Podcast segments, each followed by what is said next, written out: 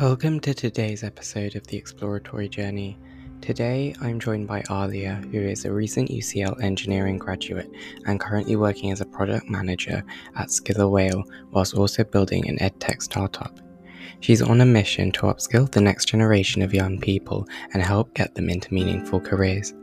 Passionate about education, Aaliya went from being an intern to taking two years out at university to become Chief of Staff at Aula, one of the fastest growing European edtechs, all at the age of nineteen.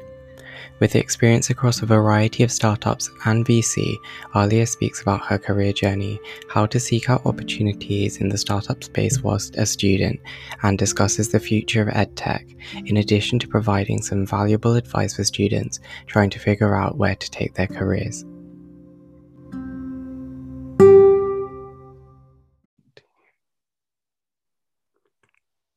Hi, and welcome to The Exploratory Journey. In today's episode, I'm joined by Aaliya. Hi, Aaliya. Hey. Th- thanks for joining Hi. me. Thank you for having me. Do you mind giving us a short introduction about yourself? Sure.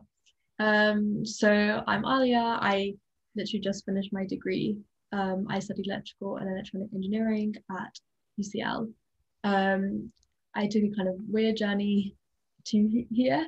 Um, so I started off pretty normal, started as soon as I left school, um, and when I was in school I was really interested in like maths and physics, and so I thought, let's do engineering. And I got to university, and then um, the kind of thing at university is that everybody wants to join a bank or join a consultant, so I was like, yeah, cool, I also want to do this. Um, and I, I did these things called spring weeks, uh, so I did one at J P Morgan and one at um, Deloitte, and I kind of realised like it wasn't really for me. Um, we can touch on that a little bit later, but I sort of decided that I really like startups, um, and did a few things at uni that led to me getting a summer internship at this little education startup called Aula. Um, and again, I think we'll touch on this a bit later, but I spent quite a lot of time there and actually ended up interrupting my studies to um, work there. And when that finished, I came back to uni because I had to and dabbled in a couple of other Um, a couple of other things. So I worked at a V C for a while, I worked at a couple of other different ed techs, um, and now I'm sort of thinking of starting my own thing. Um, so yeah, that's where I'm at. It's a really cool journey, and how you kind of didn't take the traditional path, three years degree, go into a corporate job. Um, and it's great that you figured that out. We wanted to kind of touch a bit about Aula, uh, touch on yeah. a bit about Aula. And I know it's grown massively in the past few years and has become one of the fastest growing edtech startups in Europe. Could you tell us a bit more about your journey into Aula and how you got to the role of Chief of Staff and what kind of stuff yeah. you did? Yeah, of course. So um, I first heard about Aula when one of my friends actually posted about it on some random Facebook group, and I was procrastinating for my exams, and so I thought, oh, I'll apply for this internship. And I thought it was really cool, like their job description was long, um, and the application questions weren't really about me, it was more about what did I think of the business and what did I think of the job application and what excites me most about everything and what am I proud of. And and I remember feeling like this is so different from those other applications I did where I basically like filled in my A-levels and G C S Es one by one and just had to kind of talk a little talk more about um, my skills and experience rather than like what I was interested in, um, and that's kind of what first drew me to Aula. Um, so I applied, I ended up getting an interview, um, I had a, an offer from a pretty big tech company at the time, but I was like, I, I was just so compelled by this little company, and um, I went to the interview, I absolutely loved it, me and the C E O got on really well, um, and yeah, I ended up getting the internship, and well, it was actually an internship for a sales role, and then a few weeks later, I got a call from the C E O being like, hey, do you want to be my intern instead? Um, and I was like, yeah, of course I do, because I, I thought he was great. Um, and so I started that literally about four days after I finished my second year exams. I got stuck in straight away.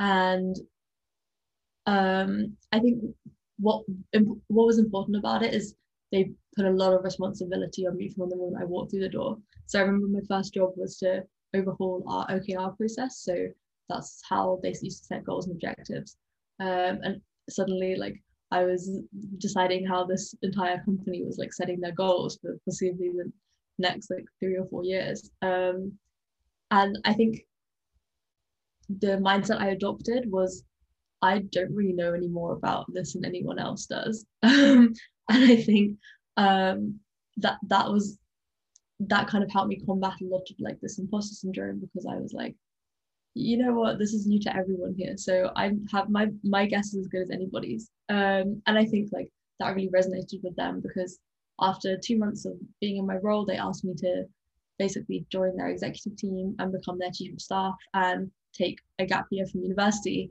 um, which is obviously really scary. And I was only nineteen at the time. Um, so it, part, part of me saying yes was having to have a dinner with like my parents and the C E O and C E O, C O O of the company. There's like some weird parents evening where, um, yeah, it was, it was bizarre, but I think they convinced my parents that, you know, they weren't taking their kid and like putting them in some random company that had no money and had no prospects, because um, it ended up doing really well. Um, so yeah, I, I joined their exec team. Um, we went through a lot. So I helped win our first ever public procurement tender Um, with one of the biggest universities in the U K. Um, I was in charge of making the entire company go remote. We used to have an office. Um, way before COVID, we decided to ditch the office and just have a company where nobody nobody went to an office um, before it was cool, and uh, a bunch of other stuff. And I ended up taking a second gap year um, as well, just because I was having the best time. Um, and yeah, I, I think it's like, I think my kind of learning from how to sort of go quickly through a company like that is just take on as much as possible, and and don't doubt yourself, because that on honestly nobody knows what they're doing, so you know as good as anyone else. And if, if you can make good educated guesses, like that, that's that's how you run a company, you know. That's so cool, and I I just feel like you kind of ended up in a perfect position, because You, you you didn't necessarily know you wanted to go into startups, and you were kind of just exploring the space, and you just managed to figure out that this is what I love. And I feel like that's kind of the way to go about it, and just trying and testing new things and figuring out where you want to go. Um, and I also think it's really cool that they hired you at like nineteen to be chief of staff, and you've done so many amazing things whilst you're technically just a student. Technically, yeah. I'm a bad student, but I'm a student. Do you think the non-hierarchical structure of places like startups allows for kind of people to do whatever in that sense, and let anyone of any age, as long as they have kind of the motivations and some level of skill and ability to take on a role, regardless of if, you know, they have a set of degrees and have gone through the ranks? Yeah, I, I think it definitely helps. I think um in in a startup, the company is so small that if you join early on, you have seen a lot more than the people who might join after you, no matter where they are in the company. And I think also um you just have more visibility for people who make important decisions. So when I started, the company was ten people, so obviously people knew what I was doing, because there wasn't that many people to pay attention to. And I think um as companies get bigger and bigger, and I, I mean we're talking about corporates which have like thousands, tens of thousands, hundreds of thousands of people, it's obviously quite hard for people who join join sort of at the bottom of the ranks to like have a lot of visibility over what's happening at the top, and and vice versa. So it's a little bit harder for you to accelerate. Not, not saying it can't be done, because I definitely have friends who have joined bigger companies and have made a really big splash, but um I, I think it, it definitely is easier in startups for sure. What do you think has been kind of like the biggest thing you learned whilst at Aula? Um, I think the biggest thing that I learned at Aula was that the world is really your oyster. Like, it really is what you make of it. And if if you, I think it's about figuring out what what do you love and how do you actually use that to leverage yourself and, and make yourself valuable.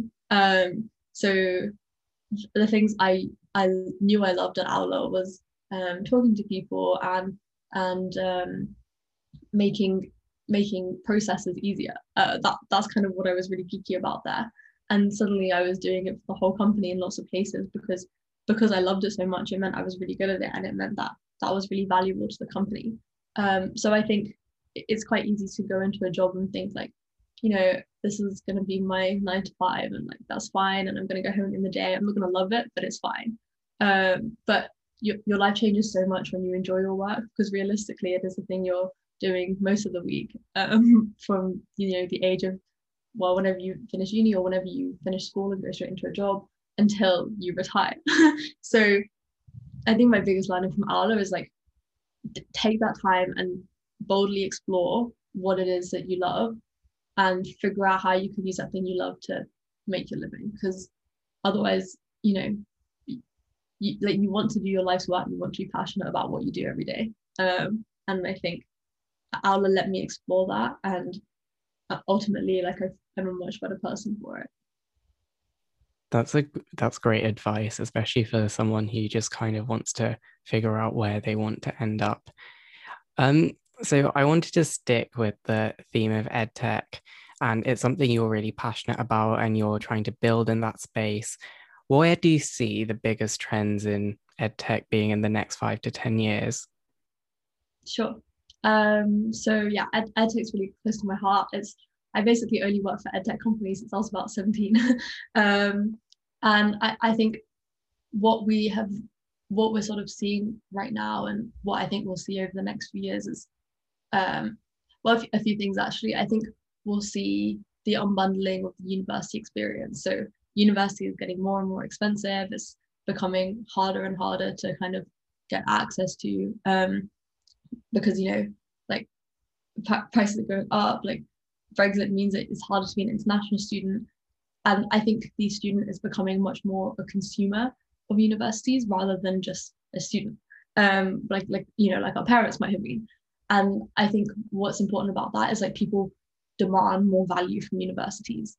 And universities, you know, you, you see now, like a lot of jobs don't require a university degree. It might be preferred, but it, it's definitely not a necessity. And I mean, take it from someone who almost dropped out, like, I don't even know how many times, a few. Um, I, and I, I never felt like it was a massive hindrance on me. I, I did end up going back, and I think that that might be interesting to talk about. But um, I think basically universities aren't giving the value that students are paying for.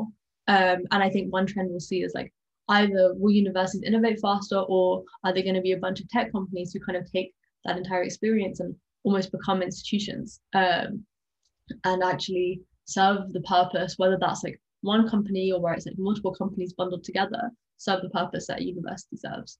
Um, I think an- another trend we'll be seeing is h- how do you actually make people learn? Um, and this is something I'm quite interested in. So we thought that the big revolution of education was things like Cours- Coursera and edX, um, and all of these massive online open courses where you could basically do a university degree um, online, wherever you are in the world, for, for a fraction of the cost. Um, but actually, like the completion rate of these courses of what like something like three to seven percent. Basically, nobody finishes them, and nobody really learns that much from them. And if they do them, it's sort of out of maybe curiosity rather than like, you know, this is something I need to learn to further myself in my career.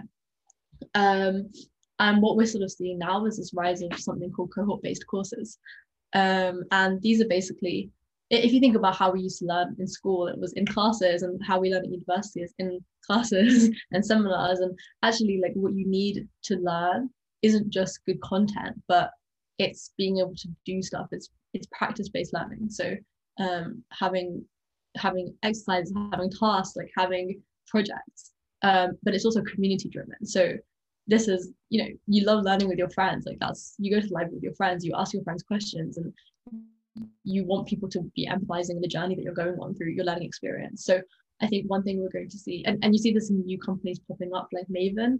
Um, I don't know if you've heard of it, but it's it's a new startup by the guy that used to be the C E O of Coursera.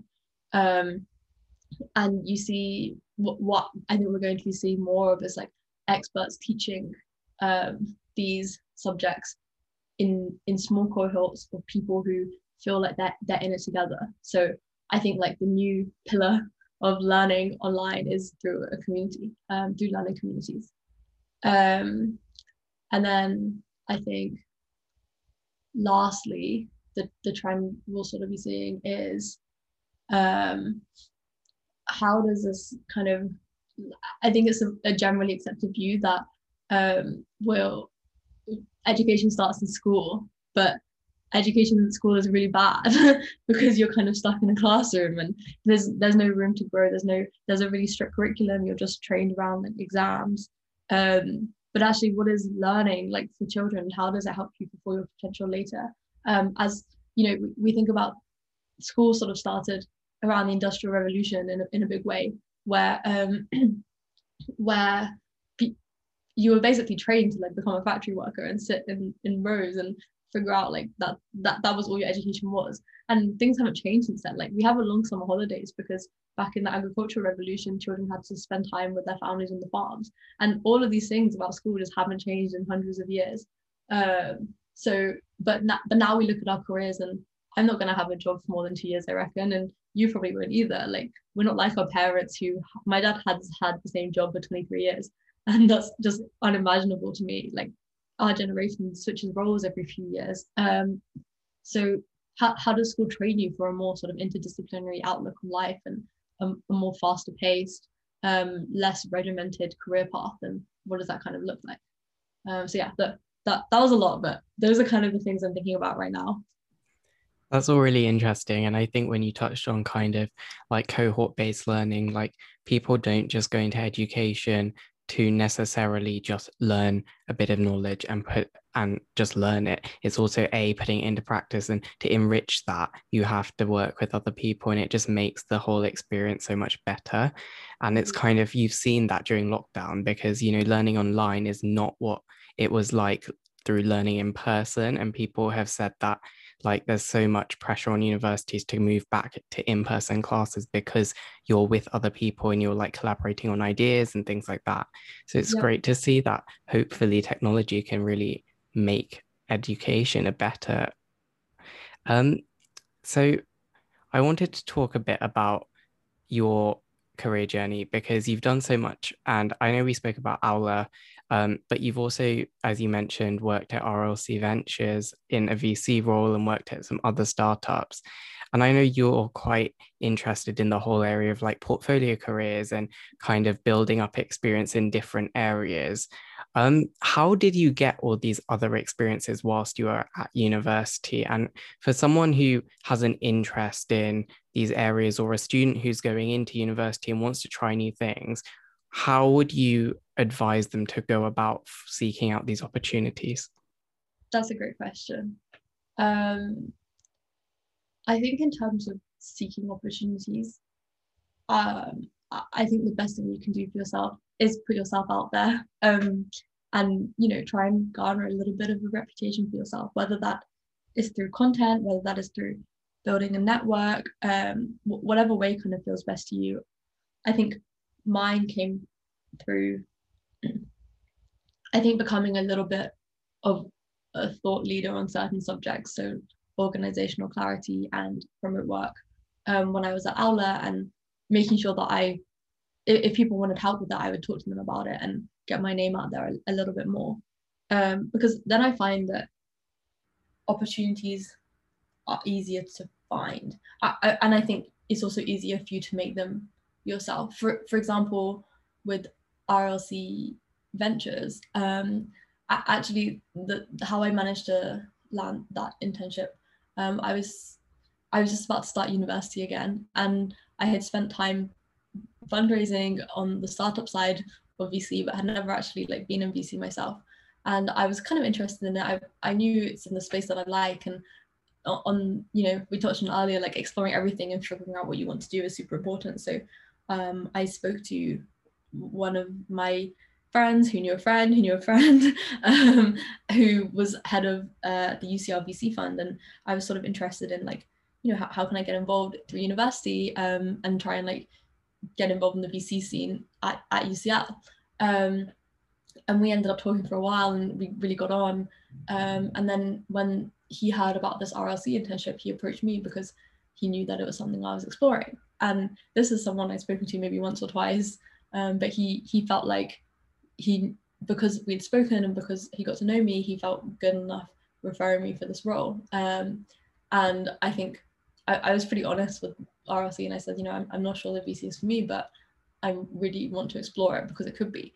Um, and I think they were pretty open to that honesty of me saying, like, I don't know what I want to do, but I want to try this. Um, I don't know everything about V C, but I know something about startups. And I think being able to talk about your differentiated experience in the context of what it is you want to do next, and saying, you know, I don't know anything about finance, but I do know, I do know how to run a company.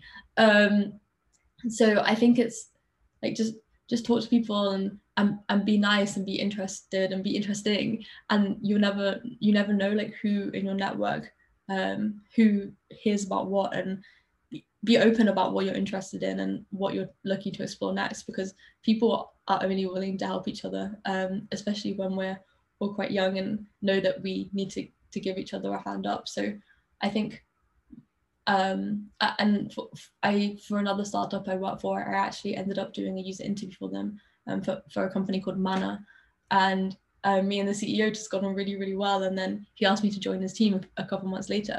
And I think it's in that one it was literally just me volunteering to help someone out, and it, it came up in a it, it sort of ended in a really great opportunity. And I think we're sort of so scared to to feel like we're always having to network and always having to hustle, but actually I feel like most of the opportunities I've gotten have come from me just being just generally curious and like wanting to learn from people and wanting to help people. And I think people are really receptive to that. So just anywhere you can, keep learning, keep showing your work, um, and keep just being nice to people, and things will things will pop up.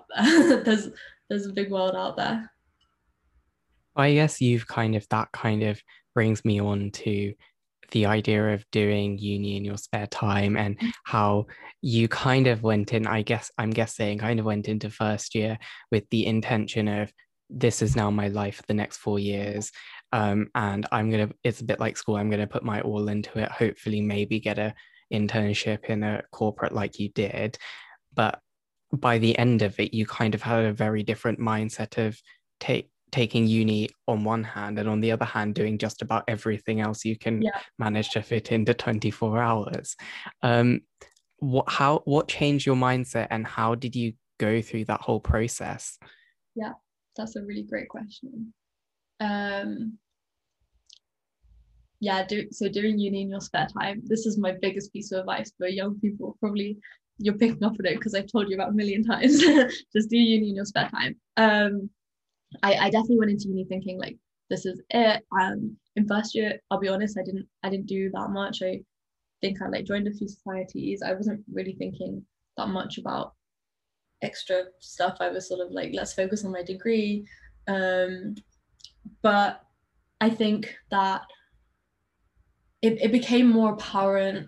Well, well I, I think the first thing I noticed is like people in societies were having loads of fun, and I was kind of having fun, but I wasn't part of like this community in the same way that other people were. So it was something I really wanted to do in my second year, um, and I ended up joining the U C L Economics and Finance Society, which is quite funny because I literally know next to nothing about economics and finance, but um, a lot of my friends were in it, and they sort of had a business arm, which I wanted to steer towards startups because that was when I started really getting interested in it. Um, and I think I I barely did any university that year, if, if I'm perfectly honest. Um, but what I did do was run the biggest event on campus that year, which was um, the U C L, the, the London Startup Fair.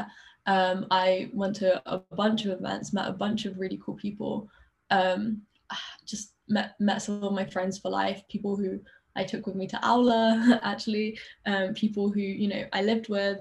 And I, I think it, it was there that I realized, like, there's a, a bigger world than just university. And I, I met people who are older than me who had done a bunch of stuff like this and had ended up getting their dream jobs. Um, and I, I think it, it basically opened my eyes to, if, if you want to do something in the world, you should be doing it at university before you actually have to go out of your way and do it. University is the best time to try stuff because, you know, you're you have a student loan, or like, you know, you have a lot of time because lectures are only a few days a week, and you could work and you could grind, but you could also do do other stuff. And I think I've heard someone say that university is like basically the best incubator in the world. if if you're if you think of yourself as like a company, if you think of yourself as like with a growth mindset, like university is the best place for you to get everything you need and be vulnerable and be young and ask people for advice because because you're a university student. And I think um, I, I think the difference between me in first year and second year was, in first year I was agonizing all my, over all my grades, and in second year I was just exploring and having a lot of fun, and it, it made me a happier person for it. And th this isn't to say don't don't don't do university, don't focus on it, but definitely compartmentalize. So during um, exam season, I'm like, oh, uni, I'm super focused on on getting the grades that I want. But during term, I'm like, you know what? If, if it means I have to like work a lot harder later so that I can try lots of things now and have fun now and and um, work on the things I want to work on now, like I'm totally cool with that. And I mean, it worked out. I found out yesterday that I got a first, so you know. Well done. Thanks. So it, I, I'm I'm not saying neglect your grades. I think grades are really obviously important, and depending on what you want to do. But I I, I was just a much less happy person agonizing over, you know, the maths I couldn't do compared to trying things out in the world and actually like, you know, just having fun and exploring and learning in the way that felt more more natural to me. That kind of, that's really interesting, because I'm also guessing that your journey through university and how your interest in startups flowed with kind of your university degree, and as it came to a close you were doing more and more and exploring more things. Um, I know because you took a whole two years out from university, and I'm guessing a lot of your friends by then had graduated. Yep. Um, what was it like coming back to university, and did that make you want to explore more in the startup world rather than through like university, if you get what I mean? That's a great question. Um, I was very, very, very, very nervous about coming back to university. Um, I think I convinced myself over the two years that it wasn't for me, I couldn't do it. I, I didn't do that well in the second year, probably because I was doing too much outside and I hadn't quite mastered, you know, doing uni in your spare time as opposed to not doing uni at all, um, which I, I kind of did more of in third year. And I think I, I was really scared about not having friends, and this goes back to kind of community driven, like my my my cohort was really important to me, um and i'm i thought, oh, I'll, I'll be fine, I'll just make friends when I get there. And then obviously there's a pandemic and I'm not going to meet any of my uni friends, so that that made me feel really scared. And I think I just um I, I was very nervous about like being stuck in my room and not not being able to go and meet people and like have have friends basically. So th I think you're right, it, it did make me want to go and pursue opportunities a little bit harder, because I thought this is my way to have people around me and to fill up my time with something that I love, rather than, you know, having this kind of lonely uni experience. And that, that wasn't really what happened, because I did end up making a couple of friends, and um, you know, they they really helped me through uni. And it, it, it did feel, even though it was different because it was all online, it did feel a little bit more like the experience I'd had before.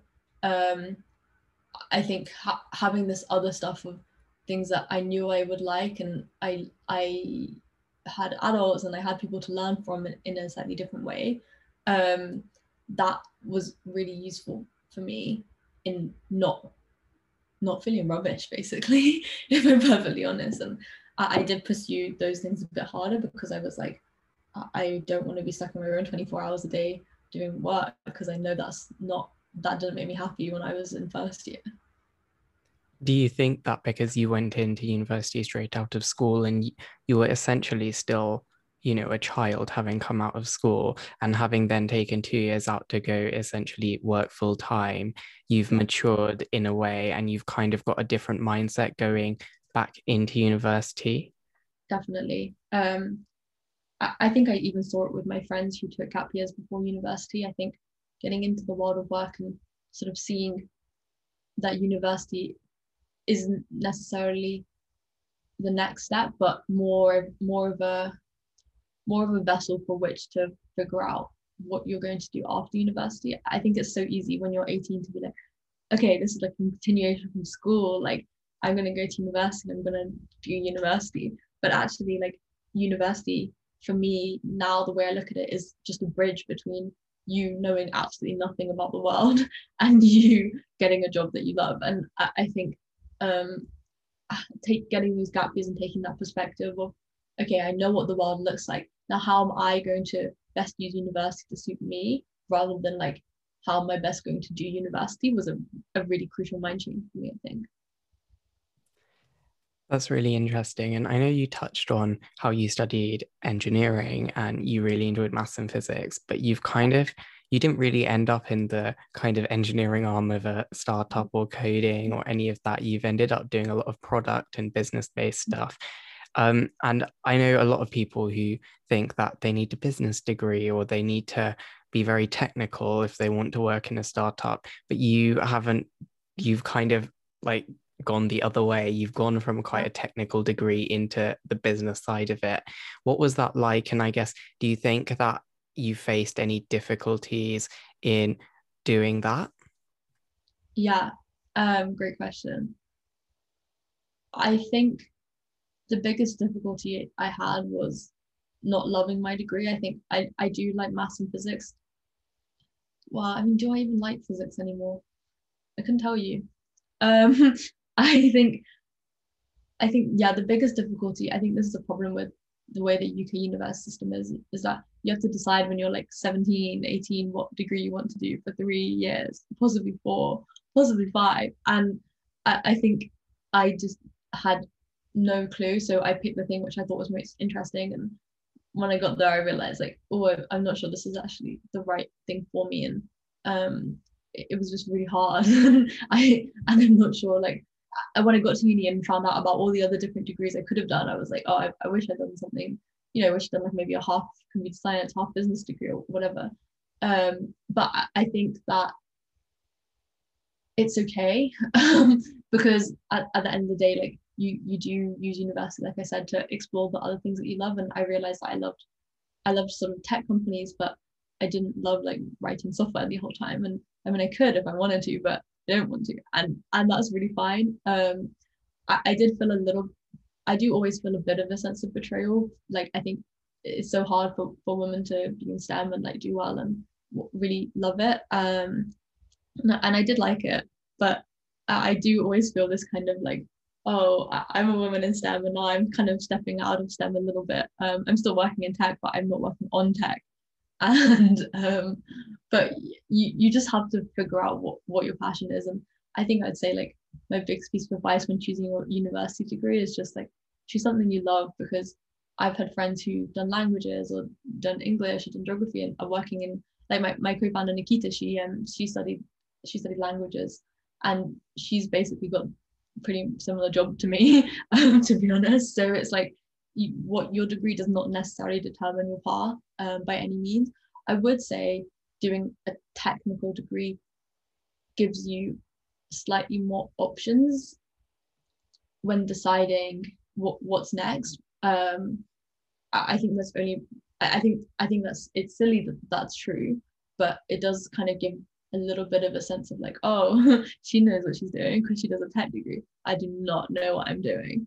But um, I'll pretend. And I think, um, yeah, I think people are slightly more impressed in a really superficial way that like, you know, you're, you're doing an engineering degree. But um, I think that's that's really the only the only benefit to choosing that kind of degree over something else. And at the end of the day, like you just have to do something that you love, because then you'll be good at it. And then the fact that you're good at it will firstly let you do more things in your spare time, or do uni more in your spare time. And and secondly, um, you'll you know you'll just do well, and so you'll make a name for yourself, and that will just open doors as well. Um, so just honestly, do what you love. That's the only thing I can share in my whole life. Just figure out what it is you love and do it. um, yeah, but I guess studying engineering, and particularly because you said you don't necessarily you ne- didn't necessarily enjoy it fully. Mm-hmm. Um. And it, at U C L studying engineering, it's probably a very intense degree as it is. but balancing that with ju- with you just exploring just about everything else under the moon is probably going to be very difficult. What was it like, and how did you kind of balance uni work and working in startups or V C or whatever? Yeah, I think you just need to find your personal rhythm and, and what works for you. So for me, I'm a massive time boxer. Um, so I'm like, okay, these days, my working days, I'm going to try really hard not to do any work on those days and on the days that I'm not working and just focus on uni. Um, I, but then I have friends who like to kind of do do their uni from like seven a.m. to like ten a.m. and then work the rest of the day. And I think it's about sort of figuring out when are you most productive and where do you need to focus your creative energies and where do you need to, and, and sometimes it's just about eating the frog, right? Like, I'm a much better worker in the morning, so I sometimes just smash out my uni then. Um, I think another thing to note is, like, when it comes to uni deadlines, no matter how much time you're given, you will always do it last minute. And that's whether you have things going on or don't have things going on. And no, I know very few people who actually like do do it like you're meant to do it, which is spaced out. Um, so it's also kind of like, I, I think I accepted that fact a long time ago. Like, I was always going to be the last minute person. So it's like, you know what, I'm just going to do other things now, because even if I was trying to do uni, I'd just be st- staring at a blank piece of paper for a few hours. Um, whereas like when I feel that intense panic, I actually do my best work. Um, so that motivates you. It's just about figuring out like what what works for you in terms of how do you manage your time, and don't don't burn out. Just like say say no when you need to say no. I think that's a big thing at Aula. Like, it, um. it's okay a lot of the time to prioritize and to say no to people and to say no to yourself um if you feel like you're pushing yourself too hard, and d- don't don't feel like it's it's obviously important to stay committed to things that you've committed to, but at, at one point you will have to choose, and it's okay it is completely okay to say no to something you committed to if it's starting to affect your mental health and your your health in general.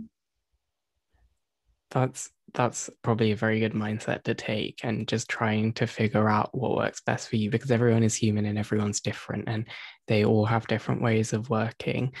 Um, before we move on to like the last bit, I just wanted to really quickly touch on your V C experience just again, because I know you mentioned that you didn't necessarily know much about V C and you just wanted to figure out if it was somewhere where you might potentially want to end up. What was it like, and do you think you want to end up in V C at some point?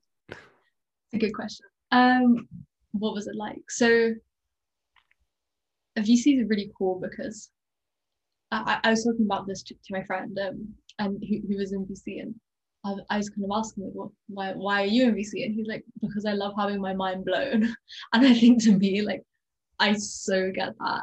And what's cool about V C is like, you meet all these amazing founders, see these amazing companies, and it, it's such a broad, you know, there's nothing you don't see, to be honest. And like, basically what V C sort of looks like when you're an analyst, which is what I was, um, a lot of it is deals focused, so you have to go out and find startups who you might want to invest in. You have to talk to them and figure out, um, are these guys viable for investing in? Is the idea cool? Do we like the team? Does this make sense? Is this a big enough opportunity? Uh, a big thing in V C is like, What, what it could this be a massive company, because it's not worth getting V C money if it's just going to be a, and I know this is going to sound really out of touch, but like ten million dollars company is not enough. A hundred million dollar company, that's that's the kind of ballpark you want to be playing in. Um, and yeah, I think it, it's so it's very it's very deals focused, and you it's very very broad. Um, for me personally, at this stage in my life, I think I just love getting behind a mission and sort of driving towards it. So that's sort of why I decided like maybe V C wasn't for me right now, um, because I like having focus and I love having a big goal, and I love like struggling to and hustling to reach that goal, um, where, rather than sort of looking at a large broad range of companies and constantly like having your deal flow move along, rather than, you know, um, just one thing that you get to focus on. Um, so that's sort of why I came to the conclusion. I mean, it was it was so worth trying, because I'm glad I, I came to that conclusion. Otherwise, I think I'd just be thinking about it for the next few years. But like later in life, like once I've, you know, I I, I couldn't tell you, I, I'm definitely open to becoming a V C later. Um, after I've done a little bit more startup, like operator, possibly co-founding, um, et cetera. I think it, it's yeah, it's cool, it's fun, and you know, you just meet awesome people. Um, and having yeah. that experience from both sides is probably great, because, you know, if you're co-founding a company which then wants yeah. investment and wants to fundraise, then That's you kind of know exactly what you're going to have to go through, because you probably worked through the investment process before. one hundred percent. It's really useful. So I wanted to like finally ask you, what motivates and inspires you? It's a question I always ask, because it's quite interesting to see everyone's different perspectives. Yeah, it's a nice question. So what motivates and inspires me? I think th- my, my biggest inspiration, and this is going to sound really cheesy, is my mum. um, ask anyone I've ever worked with, I just like rave about her all the time. Um, but she actually worked with startups. Um, long before I kind of knew what what I was talking about with them. Um, so she actually founded a fintech accelerator in London.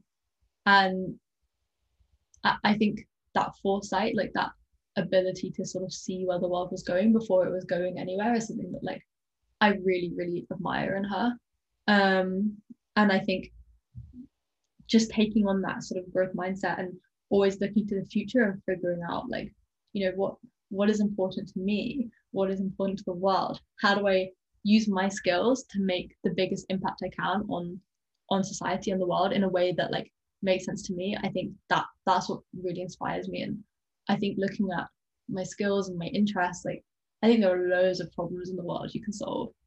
The one that I want to solve is education. And I think what I what I love about the world is like everybody has their thing and everything has tension. Like, yeah, climate change is a massive, massive problem, and I'm sure I'll be focusing on it at some time in my life, but right now I'm focusing on education, and that might have tension, and you know, we might be going for the same kind of funding, we might be going for the same kind of interest, but like that is how things move forward. And so I think I'm motivated by this idea of like there's a problem, a really big burning problem that I want to solve. And I mean, it, it's one of the um, sustainable development goals, quality education is number four, and it's like I just, I know I have skills and I know I have value and I know I could do something about it. So like, why, why not? Like, I just have to. I think it's just this feeling of like, solve things for the world, because the world's kind of rubbish and everybody is struggling and nothing's perfect. And, you know, if if you can make a big impact on that, like you're helping so many people. Um, so yeah, that's what motivates me. I think my inspiration, my mom. What motivates me is just this burning desire to solve a problem that I see. Um, if that answers your question, I feel like that was so roundabout. But that's the whole startup mentality, or literally building something from scratch, something brand new, something trying to disrupt the world to solve a problem which exists. Right. And it's probably exactly why you've ended up in startups. Yeah. Yeah, it's... yeah, you tied that together nicely, thanks. It was great talking to you, and your journey is just really, really interesting, because it's not the typical student journey, and I'm sure people listening to this will find your advice really valuable. So thank you for coming along and speaking with me. Thank you for having me. This was so much fun.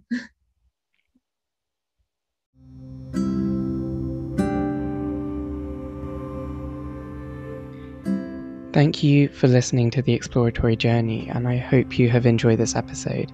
Please make sure to follow or subscribe wherever you get your podcasts, and make sure to follow all our social media channels on Instagram, Twitter, and LinkedIn to stay up to date with our future episodes.